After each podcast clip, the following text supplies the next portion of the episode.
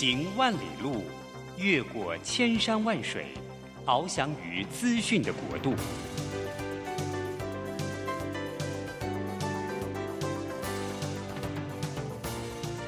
以全方位的视野，飞向更高更远的目标。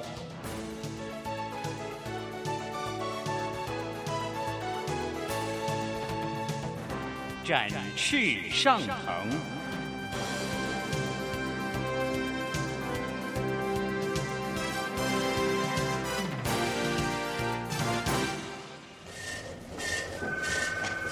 这工作不是我的专业，我之前没有做过啊。奇怪了耶，事情都已经那么多，都做不完了，老板还啰里啰嗦的交代一大堆。职场轻松学，透过职场达人的真实故事以及深入职场的剖析，在轻松对话当中解答您的工作疑虑，排除您的工作障碍。职场不能说、不敢说的，在这里一次让您轻松学。欢迎收听张敏敏制作主持的《职场轻松学》。桃园 FM 一零四点三 GoGo Radio，台北 FM 九零点九佳音广播电台，这里是佳音乐联播网。亲爱的听众朋友，您好，欢迎来到我们职场轻松学，我是张敏敏。哎，职场轻松学呢，在给每个礼拜早上，礼拜三早上八点钟要跟各位在空中碰面。那我希望能够透过这个节目访问各行各业的达人，让各位知道一下这些达人他的成功关键要素。那我自己呢，对于一些这个三百六十行之外的隐藏版的行业，我特别有兴趣。所以前几集呢，有找了一些呃比较特殊行业的伙伴跟大家聊。但今天呢，我要特别谈一个主题，是我们每个人从小都会碰到的一个很重要的人物吧，叫做老师。其实老师呢，在我们人生当中是一个非常重要的关键人物啊。事实上，现在我们很多耳熟能详的一些名人，他们以前也都是老师出身。我不知道各位知不知道那个阿里巴巴的创办人马云，然后他之前是那个英文老师。然后呃，还有那个金刚狼 Hugh Jackman，他他其实呢也是体育老师。然后我记得我之前在 l o r e a 我的大主管他叫 Amy，那 Amy 呢，他也是以前在学校里面是老师。实际上，老师呢，他今天不但成就别人，事实上也成就了一些算是他特别的思维跟想法，因此能够影响别人吧。那到底怎么样成为一个老师？那老师怎么样能够透过他的想法，甚至特别的技术，而可以让老师这个身份或者是长才，然后可以感染或传染给更多的人呢？所以这一是也是我自己啊，在我的工作生命里面，我一直想要回答的问题了。那今天我想我的问题啊，快要得到答案了。那我今天。请到的就是我的好朋友，那也是讲师界里面呢、啊，我们大家都昵称他叫福哥。那福哥来到我们现场，要跟我们谈一谈什么叫做教学的技术，而且透过游戏化。好，福哥来跟我们听众朋友打个招呼。Hello，各位听众朋友，呃，各位老师，明明老师，各位伙伴，大家好，我是福哥王永福。哦，福哥，福哥，我们这个节目啊，第一次请请到您哦，你要不要跟我们介绍一下您自己？呃。我是福哥，其实是很多老师们背后的老师。呃，我的课程哦，教学的技术线上课程，在过去的两年有超过七千位老师修了这门课，这样子。七千位老师哎，七千位老师到现在有七千位这样子。OK，我是一个企业的呃训练讲师哦，或者说职业讲师吧哈。那呃，国内的各大上市公司，你听过名字的大概都上过我的课了哈。我我算过大概百分之七十的百大上市公司上过这门课程。我是很多人的简报教练，TED 讲者，或者是像现在呃国民法官啊、哦，那那检察官的背后的简报教练好，所以我是福哥。哦，福哥，福哥，你这简单介绍你自己，可是你的那个怎么讲？你的莘莘学子，感觉遍布各行，而且在各个产业和各个功能都有。哎、欸欸，国民法官，你这边也有在做培训？对，因为我法务部。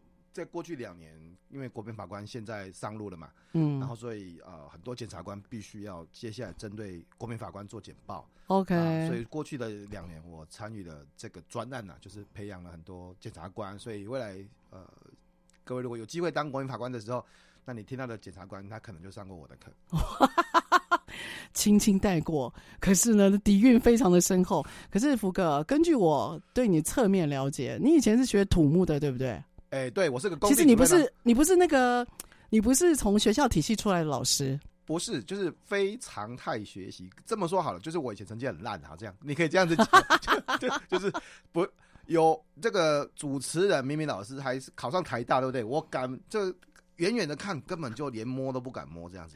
你少客气了。不过，不过我有机会去当台大的老师，就是我一年每一年都有机会去那边上。对对对，其实你现在在那边上课了。对对对。所以你是怎么样从你的土木专业，然后转到培训这一行？嗯、呃，其实中间经历过很多的东西，我觉得是这样子好了。嗯、就是当然，现在我的工作都是教，不管是教老师，或是教上市公司的主管，或是教呃不同的对象了哈。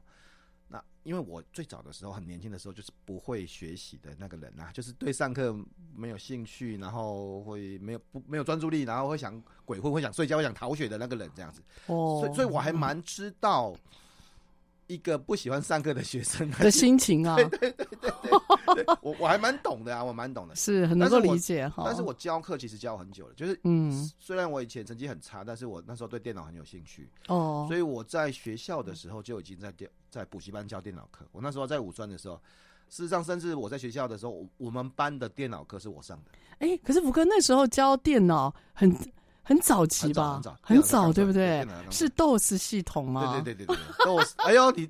我们就不要再谈这个会显露马上马上老的几十年对啊，什么 DOS 啊、Basic 啦，然后 DBase 啊。那当初大概在七十六年的时候，我就开始教电脑了。所以我最早教的一门课是电脑课。电脑课哦，所以你有土木的学习，后来你又自己在外面嘛，对不对？教电脑的课程。对，对对对。可是我知道说你毕业之后，好像有去当土木，就是工地的工程主任，对吗？工地主任，工地主任，监工就从监工然后到工地主任。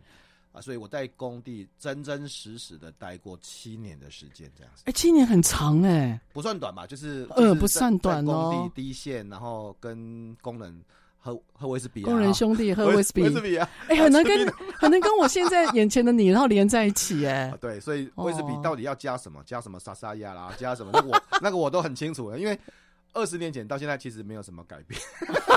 配方一样，然后那你是怎么样从这样子工地主任的一个职场的训练吧？怎么样会进到培训，尤其是简报，就尤其培训这一块，你是怎么进来的？其实中间有一个大的断点，就是因为我在工地待了七年之后，大概我二十八岁吧，哈，我想给自己一些挑战，我就想说，接下来的五年，难不成还在工地吗？嗯，那所以说不是不行，但是那好像不是我最大的期望，这样子，所以为了。追求挑战，然后也为了追求薪水啦，事实上也是，所以我后来就跑去当业务，当业务先哈，去保险公司做了八年的业务。哇，八年，所以你也做到三十五六岁嘞？对对，那在这个时间，其实是我呃，现就现在的很多能力是那个时候培养的，像简报。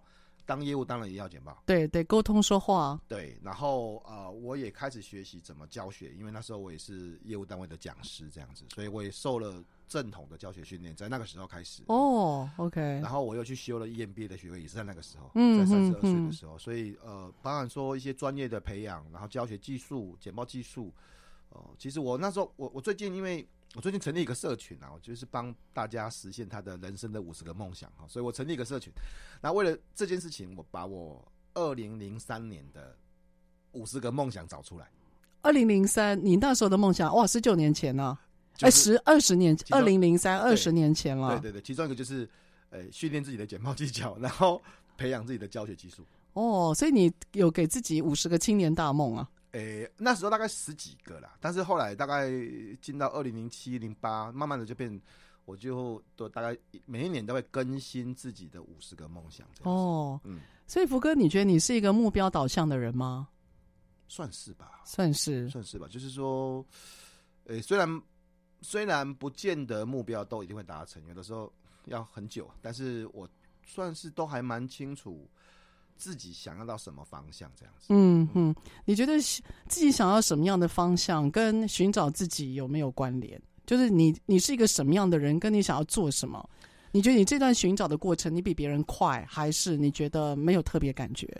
应该是说，我觉得其实，特别是最近啊，因为我都在鼓励很多。更年轻的伙伴去写下自己的五十个梦想嘛，嗯哼，那很多人就会想说啊，那我会不会这样子太不太不切实际啊？只想到未来啊，哈。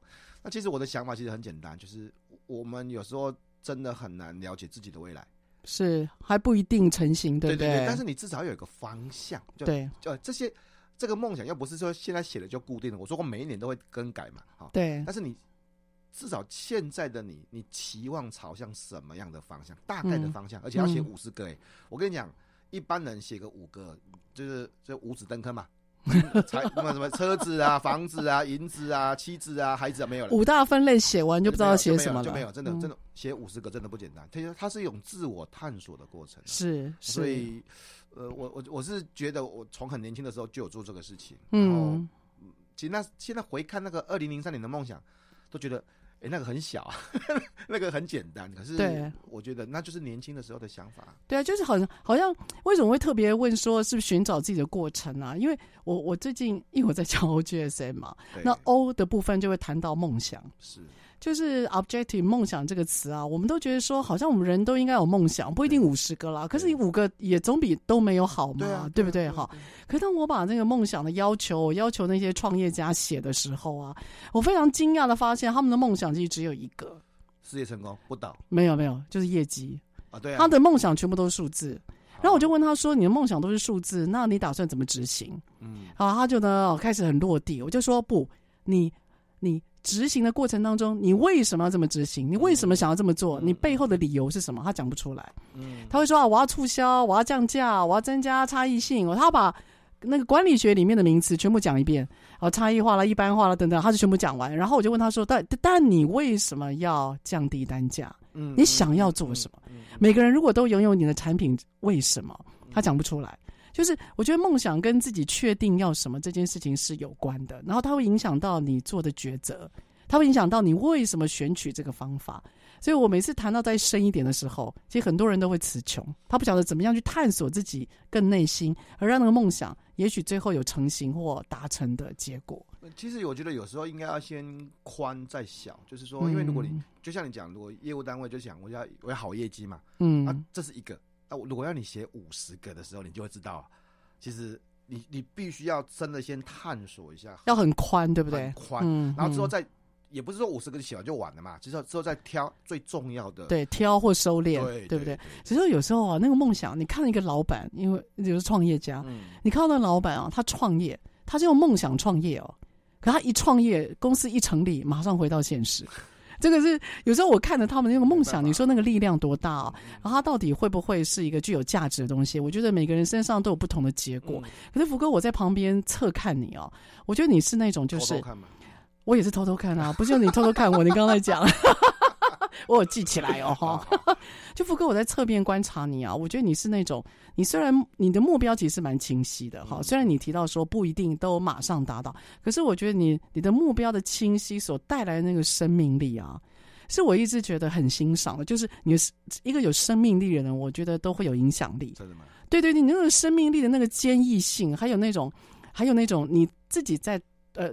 这冲撞的过程里面，哈，你留下来的痕迹，其实都是在示范给别人看，就是我可以，而且我正在这么做。我觉得那个生命力是一个让我觉得旁人非常佩服，我自己也很佩服。我待会给你给你糖吃，没关系。真的哈，那呃说好了，那个福哥没有贿赂我。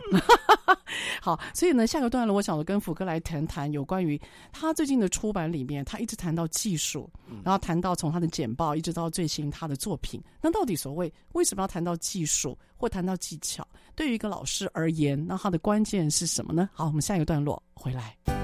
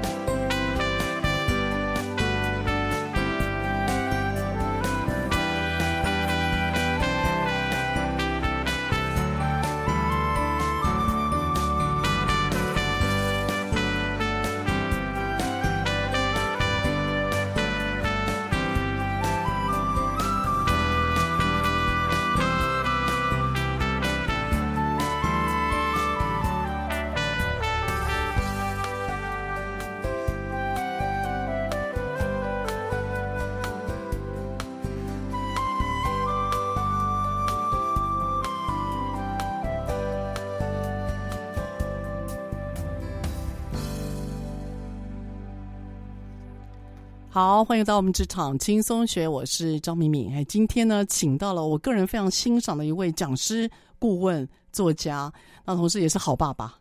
哦，他常带着家人出去玩。福哥来到我们现场，我整个那个蓬荜生辉，不足以形容我内心 激动的感觉。哈，福哥谈到了他从那个土木工程的学习，然后到了工地主任七年的历练，当然也到了业务工作，有了八年的一些算是不断的多方的呃探索哈。然后我们谈到的梦想的力量，也谈到了讲师、教师这个身份了哈。我想福哥，我下接下来的题目就是我想问你说。对于讲师这个身份呢、啊，你的，我觉得你从一刚开始，你在自己行塑这个角色的时候就很清晰了。对。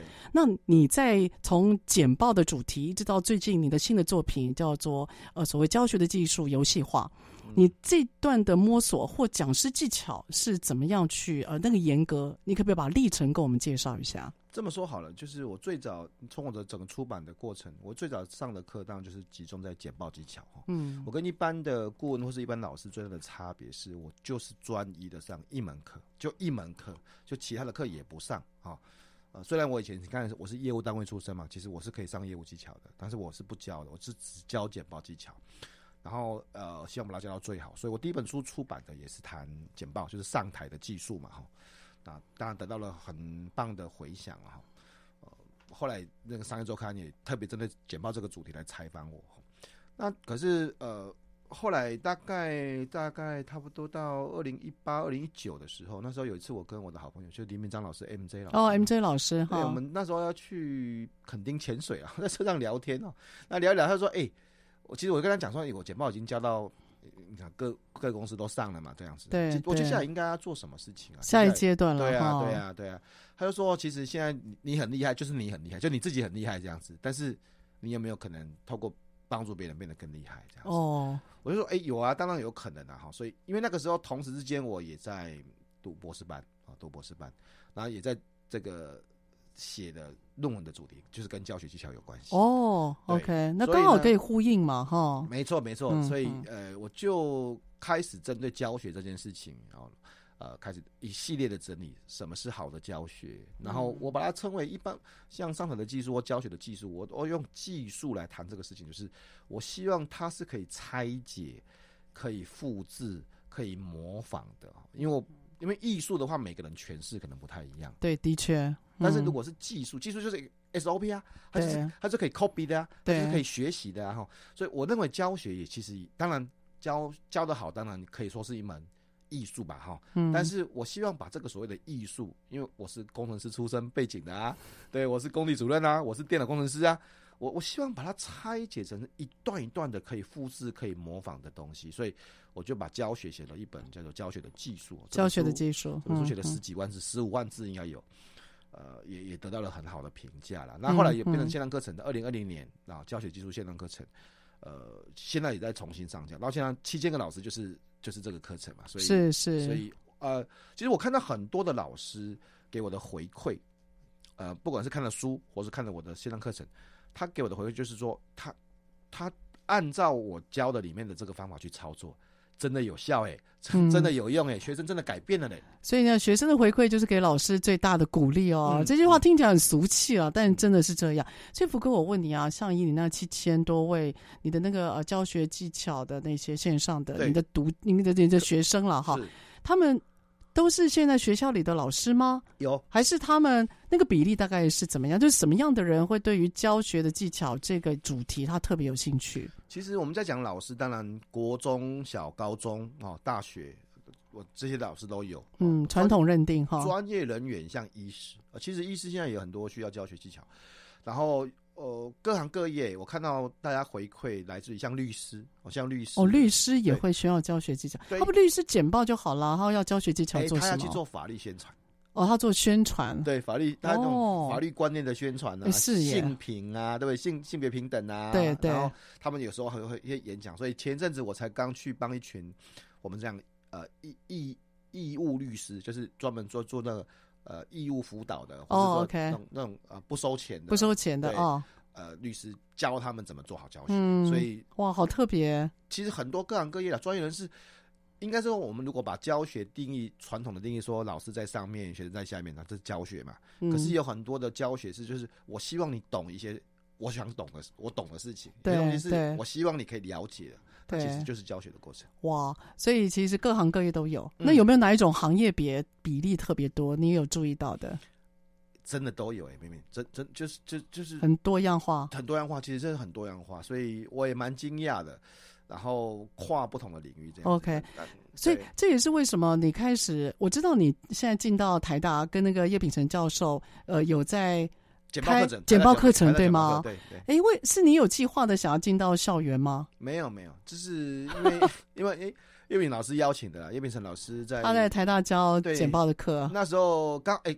我第一次去的时候，刚好就是我上海的技术出版的时候哦，然后所以刚好那那一天，然后后来我就因为简报的关系，所以跟后来跟叶丙成老师变成很好的兄弟啦。然后我们就持续的这几年，刚好他有这样的一个计划，嗯，呃呃，所以就进到校园里面跟大学生谈简报嘛。嗯、那其实最新出版这本书。因为你看，陆陆续续从上台，然后到教学啊，那后来又写的工作与生活线上教学。对。那最新的这本书，游戏化教学的技术，其实就是等于说，因为这，因为刚好前前一阵子就过去二零二零二二年初，我博士毕业的嘛，嗯，毕业，嗯嗯。那毕业之后，呃，其实我写的论文就是跟教学有关系，我写的 paper 期刊就是跟游戏化教学有关系。是是。那我等于就是把这一切。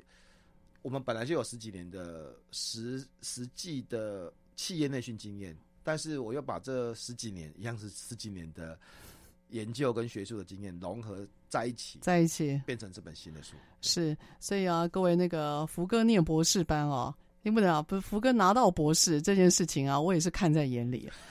他念博士，我真的非常佩服他，因为我中途而废了。别这么说嘛！哎，真的就是我实在选择而已的，没有什么这种选择。这个选择真的是我，我真的哦，头梦一休啊，那个不太好念哦，不太好，念。对，尤其我这个我的学校还蛮硬的哦。那福哥真的很厉害啊！他在书里面他说，他花了十二年时间，对，拿到了博士学位。对。然后呢，因为他后后期就是后半段，大概在呃二零二零年到二零二二年，嗯，疫情这段时间哦，尤其是他博士班的后段最关键的时刻。然后我看到他的 FB 啊，他就写说啊，在凌晨四点多的时候，他在冲澡。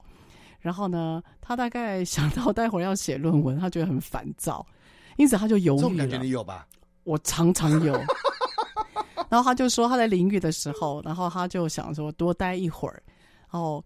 好像在逼自己去面对一些他认为他不得不去做但非得做的事情。嗯、那个从 FB 的文字里面，每一个字都刻在我的心里。这种感觉你一定有，你这种感觉呢？全世界能够跟福哥对话的，我应该是那一那一那些里面绝对为就是绝对可以对话的人物哦。挣扎，对那种挣扎是你们很难想象的，就是他非常的痛苦，因为他他真的很努力想做，可是因为十二年嘞，你能想象拿一个学位十二年，这究竟是为什么？这旁边的问号应该是超多的，对，大概没有人会支持他一定要这么撸楼梯了，连我太太都不支持。对啊，我是我老公都不支持啊，对，不支持，因为对家人很重要，因为觉得不需要，就是我的身边的所有人都告诉我说你不需要这个是是，是，甚至连我自己都知道我不需要这个。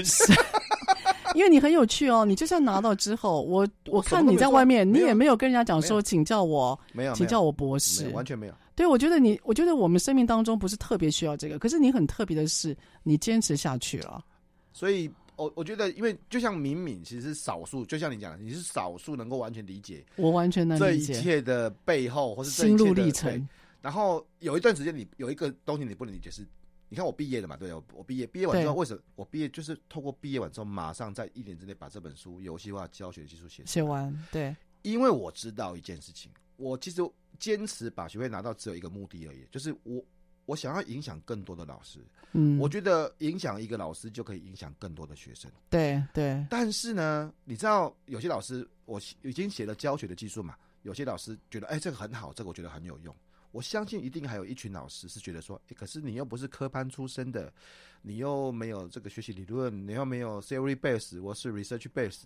那这样的东西真的对我会有帮助吗？OK，所以很多人会有问号了。对，我的做法很简单，没关系，我也不跟你争辩，我先把这个学位拿到手。哦，OK，我，我先拿到手，拿到手，而且我做的研究就是跟学习有关系的研究，对不对？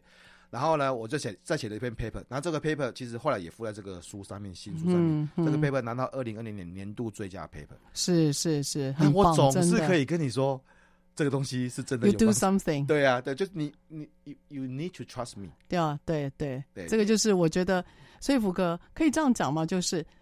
你你自己的内在激励因子，内在的激励动机，是你让自己往前进很重要的力量，是吗？特别是最后面要完成这一段很重要。嗯，你得靠着自己内心力量。因为当一切全世界都不支持，全世界真的全世界都不支持你的时候，你必须要找到一个支点，就是我，我就真的，因为也不也不是为了钱，也不是为了一切，对对，我只是希望真心的可以透过我的研究、我的论文、我的书来帮助更多的老师。所以，所以甚至这个。你看，大部分人，呃，论文写完，然后毕业了，我我就啊，赶快放松一下。我是趁着这个时间，再花了大概九个月的时间，又把它整理好，再把它整理好成通俗的文章了，就就变成当，因因为论文只有两个人会看嘛，就是你跟指导教授，你自己也知道啊。那我我看我算了吧，我就我再把它变成通俗。哎、欸，我我的我的那个期刊论文。一年就有超过十四个引用，算很不错了。十四个引用算不错了啦，可以啦。第一年，第一年就有十，而且第一年，那我的意思是，可是还是没有，才十四个，这是什么标准呢、啊？我们至少要出个几几万本书来跟大家知道。你知道，就像就像你在书里面所讲的、所写的，就是说，书都写了四五本了，难道写个论文会难吗？你觉得呢？真的很难。然后你好不容易用生命刻画出。论文还没有人看，然后只有十四个人做引用，然后大概这一辈子最主要就是你跟你的指导教授还有你的口试委员看，就这样子。所以那个到底，所以我就是说要探索你这个人很有趣哦。其实你的内在那个内心的动力强大到，其实外界的因子对影响其实不是不一定很大，可是你内心会很清楚知道你要什么。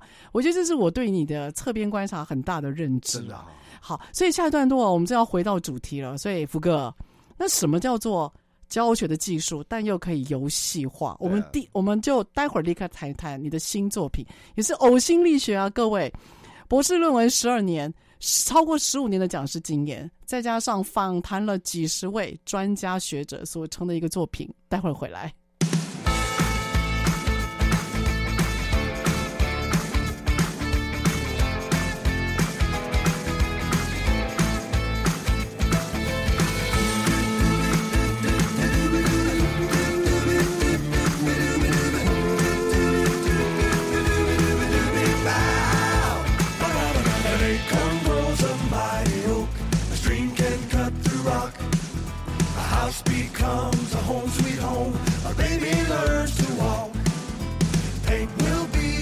masterpiece, and words can make a rhyme.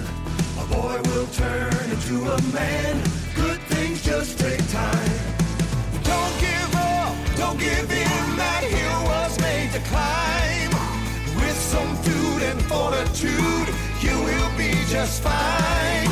Great is worth its weight in gold. Easy ain't worth a dime. Stand for the long, long haul. Good things just take time.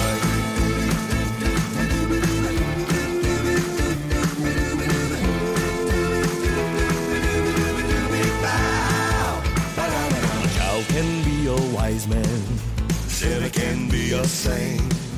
A brick can be a temple, a lead can be a chain.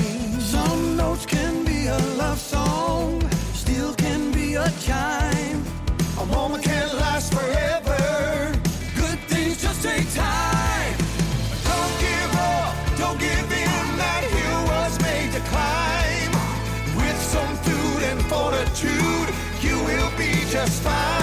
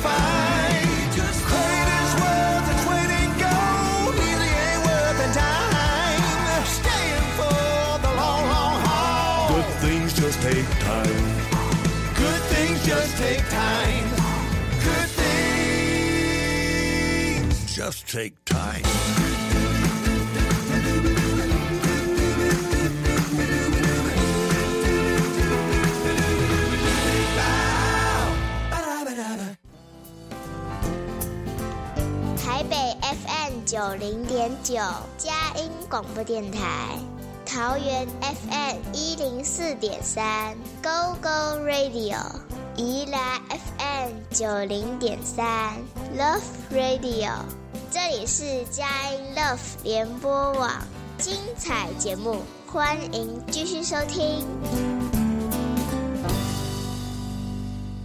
好，欢迎到我们职场轻松学。职场轻松学呢，在每个礼拜三早上八点到九点播出。在车上的好朋友，你可以定频您的收音机。桃园是 FM 一零四点三 Go Go Radio，台北是 FM 九零点九佳音广播电台。那各位，我们现在的呃节目呢，也包括在那个呃 Apple。还有 Apple Podcast，还有 SoundOn 等等，我们都有线上的播出。所以呢，您也可以在你的电脑或手机，您就打关键字“职场轻松学”，哎，我们的节目呢，您就可以打开，而且随选随听哦。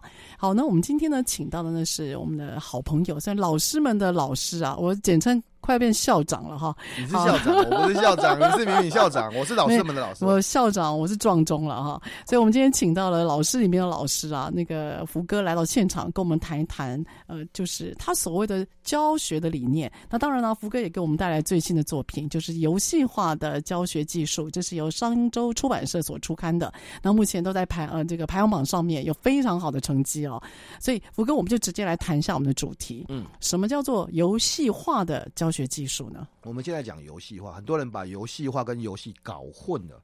游戏化其实是一个专业名词，叫 gamification。对，它你里面有写。对，它其实有个专业的名词哈。嗯、那它跟玩游戏其实一点关系都没有。哦，游游戏化并不是在上课的时候玩游戏，游戏化也不是玩桌游，也不是需要 apps 啊。游戏化是把游戏的元素应用在非游戏的现场。嗯，那因为我们用在教学嘛，所以我们就称为游戏化教学这样子。所以，呃，它其实是一个被严格定义的，因为我有写的 paper，所以我对你有学术学刊的那个定义。对对对对，所以它它是有严格学术定义的。但是只是说，呃，大部分人就会被这个中文字啊搞混，就是看到哎游戏化，那就是大家来玩游戏啊，玩个桌游啊，把话忘记了。对啊，所以它其实不是，就是我们我们上课的时候很常见的就是听到这所谓的。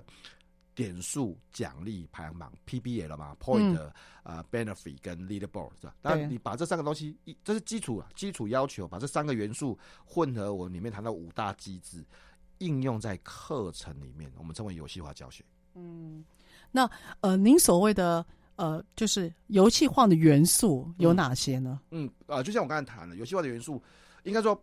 游戏化里面有的关键有两大部分，一个是核心元素嘛，一个是就是核心机制这样子。那核心元素就是点数啊，比如说你答对一个题目，我给你加分啊，这是我们所谓的点数的计分这样子。它可能是有形的，可能是无形的，叫点数啊。你如果举手，我们给你加分；你上台发表，我们给你计分这样子。对。那可可是成人他他干嘛在乎计分啊？所以这个就要出现第二个问题，所有的计分它是会有。奖励的，他就有 benefit，他要跟着要有奖励。哎，对，譬如说，也许团队的冠军可能会有一本明明老师的书哦，OGSAP 啊，那他大家就很认真啊哈。然后第二名可以跟明明老师合照哦，这样就很开心啊哦。哦，OK，就是有有奖励，他有奖励要连在一起。对，然后呃，因为有积分有奖励，就第第三个就有排行榜，就 leaderboard 啊，L 这个事情。那因为我们的课程有时候是不管是一天啊，或者是半天啊，或者一个小时也好，那分段我们知知道。不同的团队一般都是用团队来去做呃标准的啦。对对，呃，会融合了所谓的奖励点奖励啊点数啊排行榜，这是所谓的核心呃的元的要素哈。那所以说呃，在有关于这些啊，你你书里面有提到，就是点数还有这些排行榜等等，后面其实都是有一些理论跟做支撑，对吗？对对对。我们简单谈一下点数好了。好，其实你觉得人为什么会在乎点数？呃，其实这么讲好了，如果我们现在要谈专业的吗？你尽管来。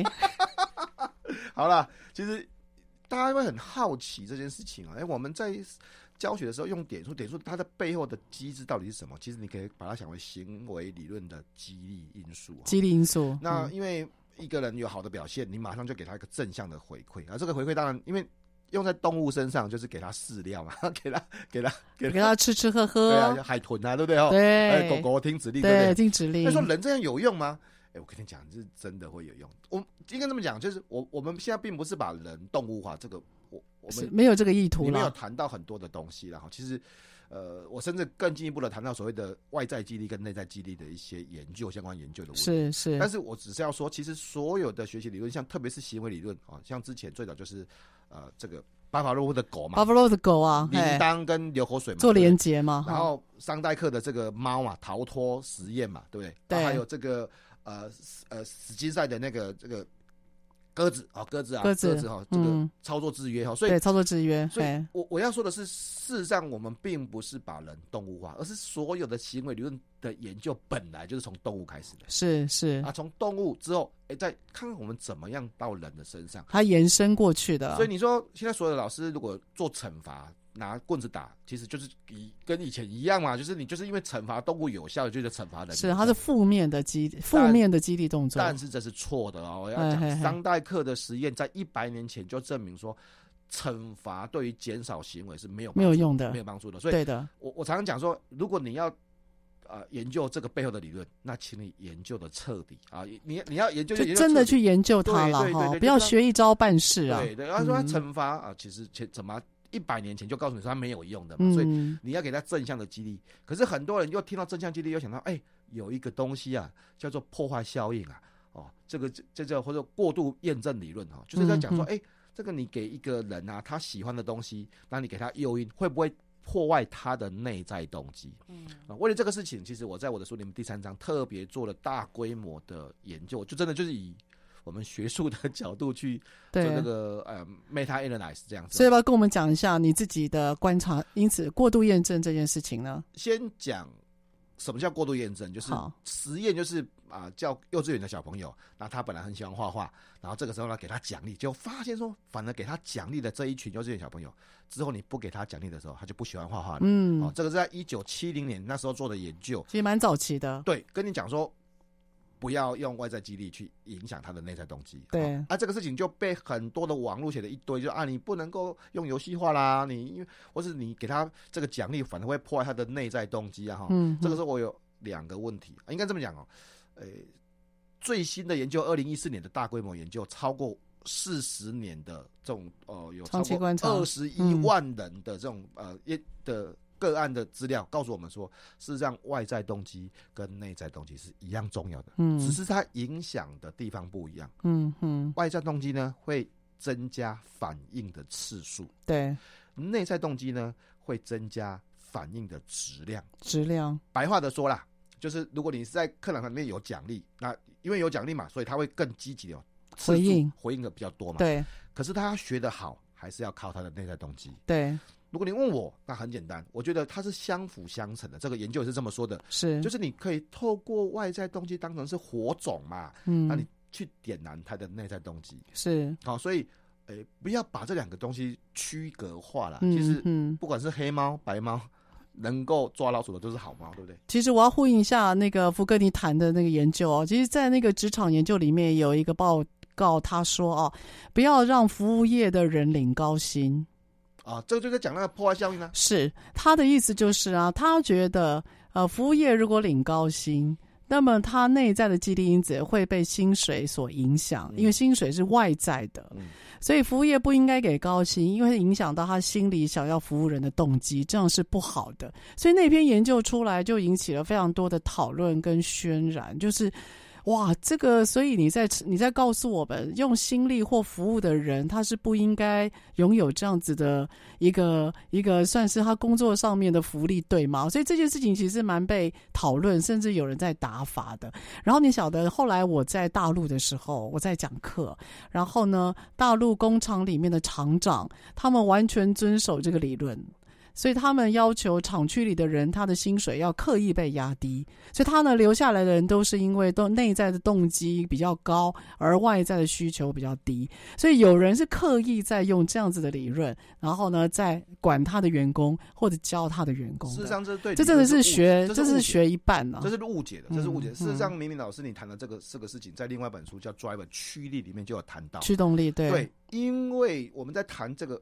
我发现很多人就只看到一部分的研究，对，没有去把整个研究都看整个看过。谈到服务业这个事情，那薪水会不会影响他的这个服务动机？的前提是什么？是他的呃薪水是受到保障的，嗯，就他不他已经不会有薪水的问题，那这个时候我们才会有内在动机的这种，对，他满足基本需求啊，对，对。然后我说，二零一四年这个研究当初会有这个想法，就是我知道，因为我们在企业内训上课上了这么久，我们发现不会啊，我们给奖励、给激励、给立即性的回馈。并不会影响他的内在投入啊，是，其实不会，他跟我的经验是完全相符的，对的。所以最终这个二零一四年的，因为我觉得学术问题还是学术解决吧，对。所以二零一四年这个大规模的研究，算是最新的、最近的，而且是最大规模的关于。最主要它历史很久了，对，四十年嘛，四十年嘛，我们在讲那种。呃，种树研究嘛，meta analysis，这是非常有证据力的一个研究。meta 这样四十年真的很有力了，对对，效度信度都很高，不是单一研究这样子。所以我我认为回回到一个东西啦，就是事实，这个研究告诉我们，是时候来超越这个所谓的内在或外在东西的争辩。OK，不需要了，你其实。只要你就善用内在动机跟外在动机交互的作用嘛，你就用火苗去这个点燃他的内在动机嘛。嗯，其实最后面我我有时候常常问一个问题啊，就是当我们在说，嗯，我们给他外在激励会影响他的内在动机，哎，这个有个前提哦，就是他本来就很喜欢哦。嗯，那他他本来你小朋友啊，他本来就很喜欢画画嘛。对，请问各位老师，您的学生是本来就很喜欢坐在教室听你的课吗？哦，当然不尽然啊，对不对？他本来就很喜欢，然后你你怕他不喜欢，可是前提是他本来就很喜欢呢、欸。真的是他没有把前提搞清楚，就下某些结论，其实对于某些教学或甚至管理是危险的哈。甚至是这样，因为我。在做研究，其实还蛮算是扎实的。我又回头去看一下一九七零年、一九七四年那几篇原始的论文，原始的论文哦，嗯嗯嗯、它里面就有谈到说，这个研究不不是告诉你外在动机没有用。嗯，啊，里面就这样子写哦，是他很清楚的讲。一九七零年的时候，他就告诉你，只是大部分人就只看到那个所谓的破坏效应的这种，对，很可惜，我觉得很可惜。所以福哥因此啊，在你最新的作品《游戏化教学的技术》，你就是希望能够透过你学术上的。包括你看了这么多研究，还有你彻底的去看每个原始的论文，他们真正要表达的意涵，跟融合到你在十几年讲师经验里面的实务，希望能够去除一些大家的谬误的观念，是啊，然后真正把一些理论可用的，而且关键的元素放在你的实际教学的动作里面，然后让他可以看到成果，而且可以模仿，我觉得对？不对？不然很可惜，就是说，嗯，很多实物的人他可能对学术不是那么了解，对。很多学术的人，他对实际怎么做也不是那么了解。对，这两边很难对话哈。对对，那刚刚我们刚好在这个中间当一个桥梁，把这两边接起来，这是我最大的目的啊。这个我非常有感觉。好，所以福哥下一个段落啊，我要特别再请教您一下有关于所谓的教学的技术，那到底是什么？然后他要如何操作？那如果我们呢，所有啊，我们的呃听众朋友们，如果您是主管或您是老师，有没有什么样的技术？而我们听了这个，我们可以马上运用的。好，我们下一个段落回来。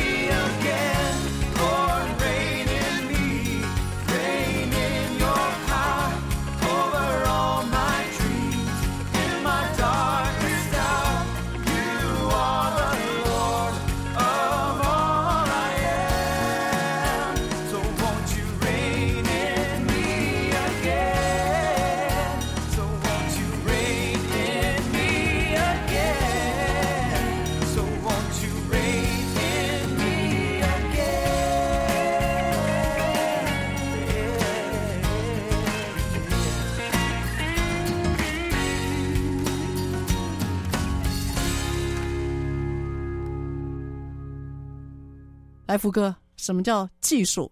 教学的技术？呃，这么说好了，如果我们真的去讲教学有哪些技术，它大概可以分成六大类，二十四种教学技巧啊。比如说呢，讲述当然是一种了哈，小组讨论啊，哈，然后你示范啊、演练啊、观摩啊，这里面有很多，其实大概我大概可以分成有二十四二十四种哈，六大类的技巧。可是因为它很多啊。呃，有时候老师说，那我要从哪边开始？对，所以我后来又融合了学习理论，然后融合了不同的阶段，把它整理成一个，这是我后来自己提出来的，在博士论文提出来的，就是三角学习理论的方法。哦，三角学习，三角学习理论呢？福哥，你提到有行为理论、认知理论，还有理论架构嘛？哈，对，你可不可以简单跟我们讲一下这三个理论它的观念？好，其实我们这么讲好了，我们就直接进到重点。如果三角学习理论就是把三个。很重要的关键学习理论混合在一起，一个是行为理论嘛，哈，刺激与反应的连接。像像我们在讲述，我们这样做投影片，就是我们给刺激嘛，声音的刺激或是影像的刺激，然后它有好的反应。其实这是基于行为理论啊。对。但是只是你只是用讲的，用传统的讲述方法一直给刺激，其实没有什么用，它很快就会疲劳嘛，哈。对。所以接下来就是我们要思考一下，怎么样去顺应学生们的认知跟思考。啊，就是认知理论啊，就顺应人类大脑的学习结构。譬如说，我们把很多的资讯融合成三到五个段落，哦，这个结构化嘛，结构化段落感啊，然后给他一个故事或是案例嘛，嗯，欸，不要只有死背那些东西，要给他一个骨架，然后他就有故事跟案例啊，这个就是用认知理论的想法。对，所以我觉得，如果你可以混合的行为理论的讲述啊，说说的很好，对不对？然后你再给他认知理论的，不管是结构化段落感，或者是刚才给他案例。帮他架构已经不错了吧，嗯、对不对？对对。可是这样子还差一个，这样才是两大理论而已。第三个理论叫做建构理论啊，就是你要让他自己，他听的东西他自己要消化过嘛，啊，自己要建构嘛。所以建构理论指的是老师教的都不算数啦，学生自己要重新建构，想过一遍，他才是他自己的。所以说什么、哦、小组讨论啊？对、哦，那这就是建构理论。他能够产出，对他可能自己要讨论一下，他他听到了这个事情。哎，到底什么？比如说，这个明明老师教他说 OGM 是什么啊？OGSM 是什么？那教完之后，他只是听过而已哦。对。啊，然后明明老师跟他讲一个案例哦，OGSM 要怎么用啊？他就哦，知道这个是哦，原来这是这是可以这么这么用。到这边还不够，对，这边还要跟他讲说那。依照我刚才教的这些案例跟这个方法，请你自己思考一下，在你的公司应该怎么用，请你做一个小组讨论。哦，他做个转换，他就可以讲出来，变成自己的，自己的。所以你看，在刚才这个例子里面，我们就讲了三个理论哦，一个是行为理论，教他怎么做嘛，哈，对；一个是认知理论，教他案例跟结构，对，SOP；第三个是让他自己讨论，就建构理论，这是。第一段的三角学习理论，嗯，哦，所以第一段的三角学习理论，它是从三个算是理论架构，慢慢让它有一个层次跟融合起来，融合起来的。可是在你书里面，你有提到，你蛮鼓励大家交互运用，对，融合在一起。对，所以你看，这次第一阶段就是你也不要只有用一个，你要把这三个融合起来。嗯，可是这样的融合，你就会发现，呃。是还不错啦，还蛮精彩的嘛哈。但是有时候你会就会发现，这个学生的反应不如你预期哈。对。比如说你在教啊，他你教他讨论，他也不见得那么认真讨论啊；教他发表，他也不那么认真发表啊。所以福哥，这就是我待会其实是要问你的。你知道现在学生不太讲话、欸。对对，所以这个时候我就第二阶段就是讲教学刺激、刺激强化的投入哦。所以三角学习理论的第二阶段，其实指的是这刺激强化。那怎么样刺激强化？就是我。这本书里面谈的游戏化，你就透过游戏化，不管是竞争啦、啊、呃分组啦、奖励啦、点数啦，哈，那给他立即性的回馈，这样子，对，你就会发现他的反应。刚才我们只给刺激，让他思考，对，但是这个时候他就会主动的参与了，对，我会叫这样主动性，对方的主动性，对，所以第二阶段其实就是增加对方的专注、主动投入，那透过游戏化的方法。嗯哦、oh，OK，那福哥，因为我们这个节目啊，有蛮多听众都是上班族或担任主管，你觉得在公司里面我们要怎么样去刺激强化员工的回应嘞？哎、欸，其实很好，其实游戏化我们在讲游戏化也不见得这，因为我们是不一定用在老师嘛，对不对？用教学，但是事实上最早的游戏化像什么？像 Nike，他用那个 Apps 游戏化就是。刺激你去运动、去跑步。哦，对对对。那所以我们使用范围很广。我们如果在讲这个游戏化，我们可不可以把工作的表现跟游戏化做结合？譬如说，他如果做了一个什么正确的行为，我们就可以给他点数的激励，对不对哈？然后呢，我们可能呃用排行榜啊，比如说这个礼拜的排行榜，下个礼拜排行榜，这业务单位其实很多了哈。是是，但是我觉得最重要的是，呃，你怎么把个人的游戏化激励跟团体的游戏化激励分开来？哦，你要分开，因为最有效的其实是针对一个团体，因为。你也知道，其实如果在公司个人单一突出表现，其实是会被同才排挤的。对，因为那你很厉害啊，不要出头啊。对啊，对啊。但是如果你稍微把它变成一个团队，那种两三个人，那他的表现就是为了他的团队这样子。这个时候，你给团队激励会比给个人激励好。那这就是所谓的强化。这第二层，我们在谈的学习论第二层。哦，所以你觉得给团队激励？会比比个给个人激励，它的效果比较好。是的，是的，是的，OK，这这是确定的。就是至少在整个团队动力，当然，你看我们以前都做过业务嘛，业务单位其实当然都会给个人比较高的个绩，对个绩、啊嗯，看个绩。那你你看个绩就会造成呃相对比较团队的气氛有点奇怪，会变得比较奇怪这样、哦。OK，所以会特别是在教学的现场，一个很棒的、很互动的学生。但是他其实会被其他人讨厌的，就 是这这这其实蛮明显的。对，其实福哥，我这方面哦，我也真的很赞成，是因为现在的新世代哦，嗯，新世代他们很在乎同才对他的眼光，对对对对。所以如果说呃新世代的员工们，你可以针对团队，那么他们其实，在团队的激励上面，他们彼此会比较有安全感，而得而愿意得到认同，因为他的付出是为了团队啊。对，他的付出是为了团队，嗯、的确是、嗯嗯。所以这也是能够部分解释为什么我们现在在公司里面，我们会问说，欸、有没有任何问题？其实比较没有人敢，大部分啊、他不敢自己独自讲有没有问题或内或其他的内容。其实其实这个事情。